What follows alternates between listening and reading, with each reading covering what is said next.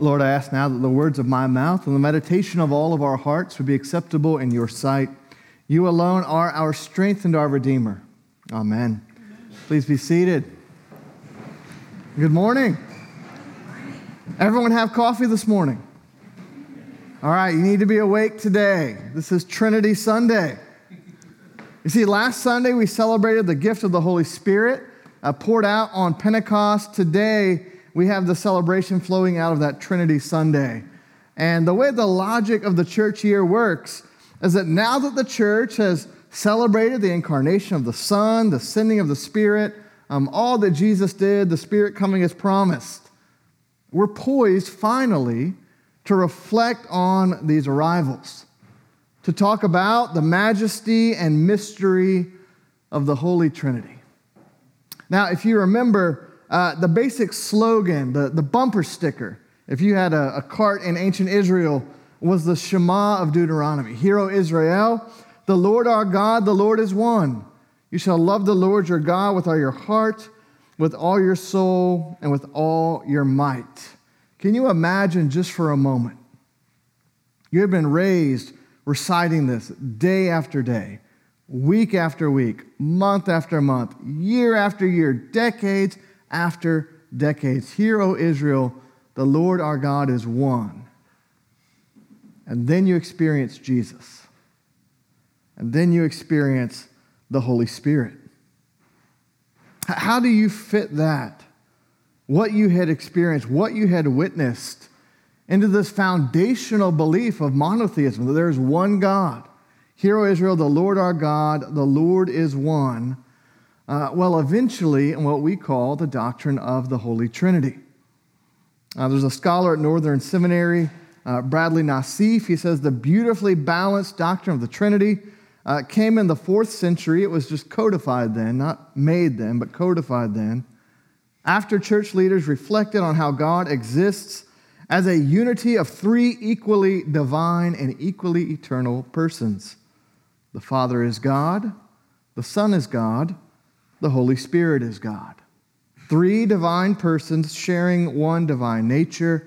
Uh, that doctrine was eventually summarized in the Nicene Creed. Um, it's so important that that's one of the reasons that we say the Nicene Creed every Sunday when we gather and worship uh, so that we start to have this seep into us. We start to learn it. It gives us guardrails for our faith um, as Christians. So this morning is Trinity Sunday.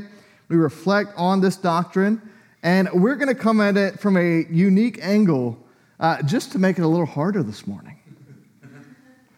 I mean, rather than focus on the fuller revelation of the Holy Trinity that emerges from the pages of the New Testament, we're going to go back to that first reading in the book of Genesis. Um, nothing like the doctrine of creation and the doctrine of the Holy Trinity all on one Sunday in June. Again, I hope you had your coffee this morning. um, but if you look at the book of Genesis, this creation account that we're going to dig into a little bit, uh, there are some fascinating details that even from the very first pages uh, of the scriptures lay the groundwork for what will eventually be our doctrine of the Holy Trinity especially as we kind of look back through what we know of Jesus and the Spirit. Um, I'll just say, kind of laying this on the table, um, you'll often hear that the word Trinity is not found in the Bible. And that's true. Uh, in one sense, it's true that the word Trinity is not found in the Bible. There is no chapter or verse that summarizes one God in three persons, but the entire Bible bears witness to this doctrine. You see it over and over again, even from these earliest pages in Genesis, this foundational narrative of how Almighty God created uh, the heavens and the earth, and how He created humanity as the high point of creation, being made in the image and likeness of God. So we're going to look at this this morning. Um, we're going to have two points, not three. I know you're surprised. It's Trinity Sunday. We're doing two points today. First point is before the beginning of creation. So if this is page one, we're right here before the beginning of creation. Because think about it, the very first verse of the Bible is this summary statement. In the beginning, God created the heavens and the earth. Now, let me tell you how that happened. Uh, that's what we have here. It's a, it's a, a summary above it. It introduces this sweeping poetic narrative of creation. And you heard as Andreas read it, this cadence, uh, this beautiful repetition and poetry. It's a foundational story of the Bible, a touchstone for God's people, specifically how we see God, how we see the world, and how we see ourselves. So, there's a few important things I want to say just as we uh, come to the creation account. Uh, many of you will know that I went to Dallas Theological Seminary. Now, on the spectrum of conservative and uh, progressive seminaries, it's about as conservative um, as you can get in terms of theology and culture and things. Um, and when I was there, they were actually working on a, a new translation of the scriptures, uh, the Net Bible, the New English Translation. Um, I think they're also trying to be kind of like, ooh, the internet, you know, the Net Bible. Um, but it has, if you ever looked at this Bible, it has uh, footnotes after footnotes after footnotes. That's actually what they were aiming for. And a lot of them are translation notes.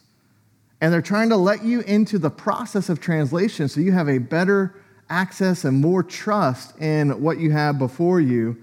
Uh, but they had a huge problem with Genesis 1 1. You see, they wanted to translate this verse as when God created the heavens and the earth, instead of in the beginning, God created the heavens and the earth.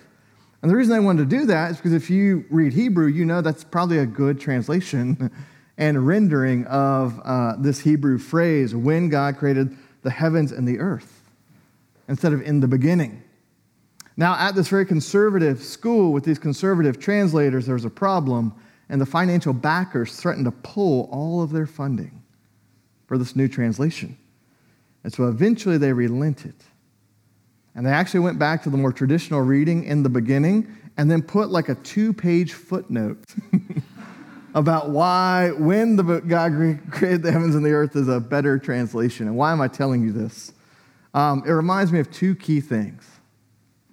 First, this passage, especially in the last 150 years, has been engulfed in controversy and passion. It has been a battleground text, even between well meaning Christians. Number two, this passage, Genesis 1, answers huge questions, but they're not always the one we want it to answer.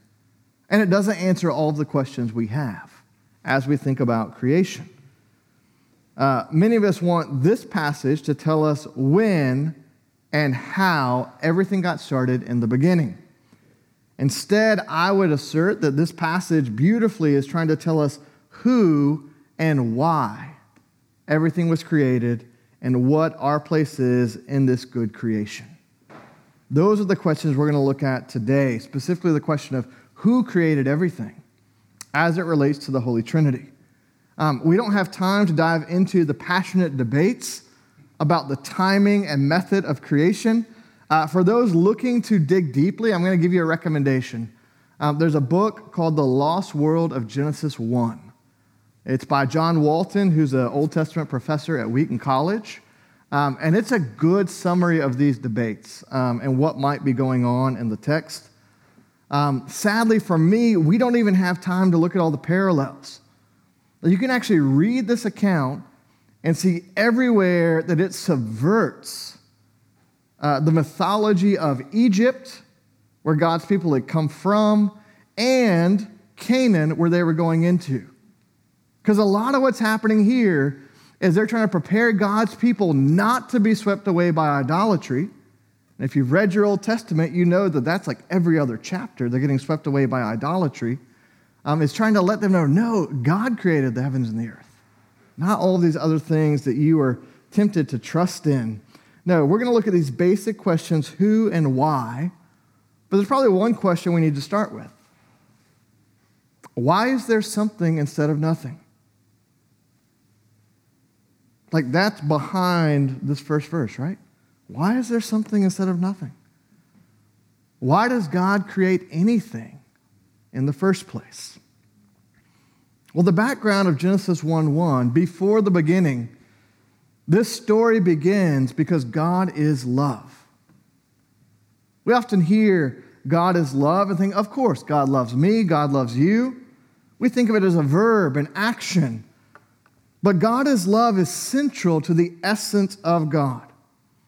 It's foundational for understanding God as triune, as Trinity.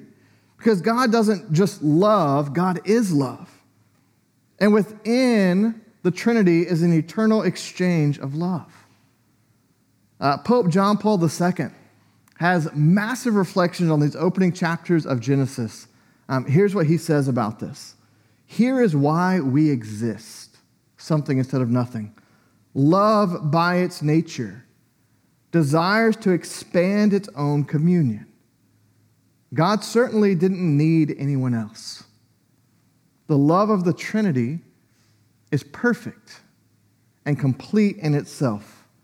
Yet, out of sheer goodness and generosity, God wanted to create a great multitude of other persons to share in his own eternal ecstatic exchange of love. Before the beginning, why is there something instead of nothing? Because God is love. And that overflows in goodness and generosity. Again, that's from Pope John Paul II. Uh, let me share a similar idea from Kevin DeYoung. Uh, Kevin is a conservative Presbyterian pastor. And by the way, when it comes to things like the Trinity, what you'll find is that all of the church is on the same page about this stuff. There's stuff we disagree with. Um, the Trinity is not one of those.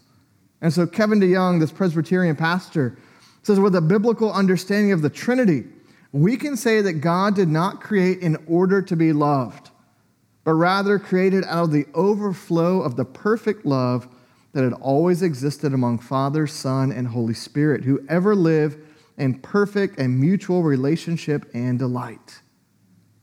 See, before the beginning, before there was anything, before Genesis 1 1, there was an eternal community of perfect love Father, Son, and Spirit. Uh, the doctrine of the Trinity, um, on the one hand, we, have actually codified it now. Like you can get it in a few just simple bullet points. Uh, St. Augustine famously put it this way uh, The Father is God, the Son is God, the Holy Spirit is God. And then don't get confused. The Father is not the Son, the Son is not the Holy Spirit, the Holy Spirit is not the Father. There is only one God. One God, three persons. Um, sometimes you'll actually see that represented as what's called the shield of faith. I put up a picture of this on social media, um, and you'll see kind of how this lays out this basic teaching about the Trinity. Um, it, it's a big doctrine, it, it's a majestic doctrine. There is mystery in this doctrine. Um, and by the way, this is Pope John Paul II again. It says mystery. Like when we say the word mystery, sometimes I think we can use it as a cop out. But he says mystery does not refer to some unsolvable puzzle. It refers to the innermost reality of God and his eternal plan for humanity. These realities are so far beyond anything we can comprehend all we can really utter is the word mystery. And yet, God is knowable, not based on our ability to decipher some divine puzzle, but because God has made himself known. We know what we know of the mystery of the Trinity because God has chosen to show it to us, to reveal it to us. And here's the innermost secret God has revealed God Himself is an eternal exchange of love Father, Son, and Holy Spirit. And here's the thing He has destined us to share in that exchange. The doctrine of the Trinity uh, is something we embrace. Um, and, and we find that as we embrace this doctrine, we're invited into this love of Father, Son, and Spirit. Um, I was always raised being told about having a relationship with God. And I was never told that I was invited into the relationship that already exists within God Father, Son, and Spirit. God is love. All right, that's before the beginning. Let's look at the Trinity at work in creation. Because if you read this creation account uh, carefully, there are these tantalizing little uh, arrows and crumbs along the trail pointing to the doctrine of the Holy Trinity. Um, I'll say, and this is just, hey, cards on the table. Um, I don't think that the Trinity would have been obvious to the first audience of this book. If you just read the Hebrew scriptures, you're going, hey, something weird's happening here. I don't think you're going to go, oh, one God, Father, Son, and Spirit, of course. But now we can look back and see how even uh, the, the, the preparation was made even in these earliest pages of Genesis. I'm also going to talk a little bit about some New Testament context because the New Testament tells us a little more about this story and what was happening in uh, before the beginning and the creation of everything. Because there are hints, early hints, of this distinction, uh, not difference. That's a clear, that's a technical term. There's distinction, not difference, within the persons of the Trinity, Father, Son, and Spirit. Distinction, um, as well as you see an early hint of plurality, um, an idea of the triunity within God uh, in Genesis 1. So it starts as early as verse 2. The earth was without form and void. Darkness was over the face of the deep, and the Spirit of God was hovering over the face of the waters. And in verse 2, you might go, wait a minute, how do we just go from God to the Spirit of God? What is, what is this distinction? The, the text is, is it just a metaphor? I mean, we, of course, hear this and think of what? The baptism of Jesus. when there's water and there's Jesus and the Spirit comes like a dove. But you just get this early hint right there. Hey, there's a little more to this than we've thought. There's some distinction between God and uh, the Spirit of God hovering over the face of the waters. And then we have this incredible account of creation. Um, it's poetic. You see the section where um, God forms things and then he fills them with all the, you just see this forming and filling uh, throughout the creation narrative. And then you finally get down to the end, chapter 1, verse 26, and God says, Let us make man in our own image, after our own likeness. A little further down, so God created man in his own image. In the image of God, he created him. Male and female, he created them. Um, I know we have some English professors here in the congregation this morning. I imagine if you were grading this first time through, you would be like, oh, red line pronoun disagreement. How are we switching from singular to plural pronouns here? What is going on? And so, from the earliest days of the church, the church has looked back and said, oh, that was this hint of plurality even then. Let us make man in our own image. Um, the church fathers uh, went crazy with this idea. Let us make man. You see it right there. You see the distinction between God and the Spirit of God? There's some distinction of persons. You see, let us make man, there's some plurality within God. That's right in the very first chapter of the Bible.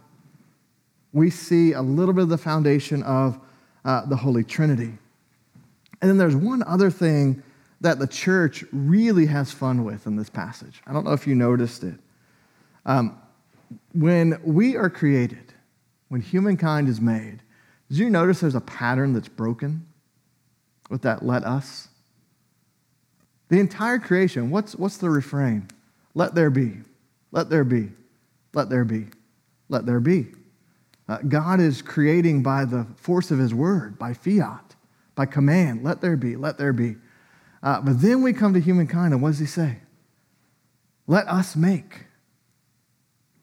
Let us make. Uh, it's fascinating that Gregory of Nyssa, who helped kind of formulate the Nicene Creed, says, For humans, there was deliberation. Let us. There was consultation. He did not say, as he did when creating other things, let there be a human. To see how worthy you are. Your origins are not an imperative. Instead, God deliberated about the best way to bring to life a creation worthy of honor. Let us make, not just let there be. Similarly, John Chrysostom, also in the fourth century, says, Let us make suggests deliberation, collaboration, and conference with another person. So, what is it whose pending creation is granted so great an honor? Humanity.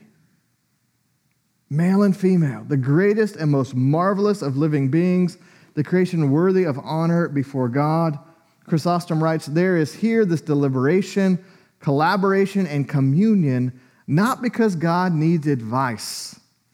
He says, God forbids saying such a thing, but so that the very impact of the language of our creation would show us honor. And I partly share that with you to just go, friends, that we stand uh, on the shoulders of theological giants as we consider the Trinity. We receive the hard work of theologians and pastors and those who have carefully articulated these truths and handed them down, passed them down to us, not to figure out for ourselves, but to receive and to guard and to entrust and to hand on to the next generation. Again, this quote from Pope John Paul II, you'll hear it's, it's literally my favorite quote of any Roman Catholic. God Himself is an eternal exchange of love, Father, Son, and Holy Spirit. He has destined us to share in that exchange as those made in the image and likeness of God. These very verses speak of the Trinity and the glory of humanity created in the image and likeness of God. And so, as we think about the who and why of creation, um, just remind you a little bit of what the New Testament says here, uh, because it gives a starring role to Jesus. Go figure, it's the New Testament. We don't have time to mine the depths of these rich passages, but I want to remind you of them. Uh, John 1, verses 1 through 3, John retells this story in this way In the beginning was the Word, the Logos, the second person of the Trinity. And the Word was with God, and the Word was God. He was in the beginning with God. All things were made through him. And without him was not anything made that was made. This is the Son, eternally begotten of the Father, who emptied himself and was willing to come and be born uh, among us. Philippians 2 has a whole song and poem about that. Colossians 1, verses 15 through 17. Um, Paul writes, He, his beloved Son, is the image of the invisible God, the firstborn of all creation. For by him all things were created, visible and invisible, whether thrones or dominions or rulers or authorities, all things were created through him and for him. And he is before all things, and in him all things hold together. In other words, all three persons of the Holy Trinity are evident and active, working in perfect unity and single mindedness in the creation of the heavens and the earth and the making of humanity, male and female, in the image and likeness of God. So, a few things as we conclude. Uh, A.W. Tozer, who knows the name A.W. Tozer? Okay, a couple folks. Once said that what comes to our mind when we think about God is the most important thing about us. What comes to mind when we think about God is the most important thing about us. That's why at least once a, once a year, we go, hey, let's just make sure we're on the same page with the Holy Trinity. Because we want to think about that rightly. Um, we don't want to be in community groups and have these prayers that would say, Heavenly Father, thank you for dying on the cross. and indwelling. We, we want to have clarity. We want to understand um, how Father, Son, and Spirit have been at work in our salvation, how we think about God as He has revealed Himself, because that determines everything. I mean, that's as foundational as you can get. I mean, Christians argue about a lot of stuff, but if we're not Trinitarian, if we don't have our doctrine of the Trinity, what we think about God correctly, friends, that's not recognizably Christian. That's something else entirely. And so our vision of God determines how we see things, how we see our world, how we see our neighbors, how we see ourselves, our future, our past. But what does it mean? Um, how do we think about the beauty of creation knowing God has made this? How do we look at the honor and dignity of each person, going, oh, they're made in the image and likeness of Almighty God? There is glory and dignity and honor there. What comes to mind when you think about God? Is it just an angry judge? An impersonal force? You get that from some people. There's something higher up there. I don't know. It's at work. Old guy in the sky. You know, you see like a cartoon depiction of God. It's just, it's comical, right? Long beard, kind of maybe on, a, I don't know, cane, something like that. Is it just a sense of awe and wonder? I mean, there are parts of creation where you can go and you are overwhelmed with beauty, um, the sublime. Is it just that sense you get? Or is there more? What we think about God matters. And thankfully, we are not left to deduce this on our own. I don't think you're going to look at the sky and go, oh, one God, three persons, of course. The Holy Trinity. You're going to know there's something bigger. We can get that through just what we can be smart enough to see, uh, what we would call general revelation. But it takes a special, gracious work of God to say, let me tell you who I am. Let me reveal the Holy Trinity, one God, Father, Son, and Holy Spirit. We're not left to figure this out on our own. Um, but we're told this pretty clearly. I mean, I've heard some people say, hey, why do you bother with the Trinity? I mean, it's confusing. If you go read folks like Thomas Jefferson, they're like, this is a waste of time. This is illogical arithmetic. We don't even believe in that. Why is your little mind trying to comprehend the majesty and mystery of God? And I would just say, we cannot understand it fully, but we can understand it sufficiently because God has chosen to reveal it to us. The Trinity is a central teaching about God in the Bible. Yes, the Word is not there, but the doctrine is all over the pages of Scripture, even in the earliest pages of Genesis. And although God is bigger than our ability to fully comprehend Him, we can know Him as He reveals Himself in Holy Scripture.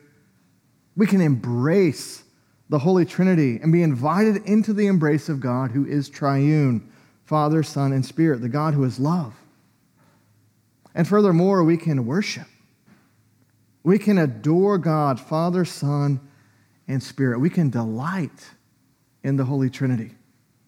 Um, and I would just say, if I have whet your appetite at all uh, to figure out the nuances of this doctrine, because it's, it's, it's precise, it takes nuance. Um, I remember one time I was giving a sermon on the Trinity, and I had a slip of the tongue, and it was a heresy, I said, on accident. And I was like, oh no, they're going to burn me by the coffee. I made the AV person like take it out before they posted it online. Like, this is, you know, we got to be careful around this stuff. Um, you can get a pronoun wrong. You can get an article wrong. A, the, is it definite? Is it, like, we can get in big trouble here. We want to be precise when it comes to the Trinity. I mean, I would say if you're intrigued at all, there's a book I found uh, this week. It's called Delighting in the Trinity. It's by Michael Reeves. I almost read it, uh, I almost made it our Lenten read, but decided we should do some Bible study instead. But Delighting in the Trinity by Michael Reeves. And uh, I'll, I'll have this summary quote just to wrap up this morning. He says, The Trinity can be presented as a fussy and irrelevant dogma. But the truth is that God is love because God is a Trinity. For it is only when you grasp what it means for God to be Trinity you really sense the beauty, the overflowing kindness, the heart grabbing loveliness of God. In the name of the Father, and the Son, and the Holy Spirit. Amen.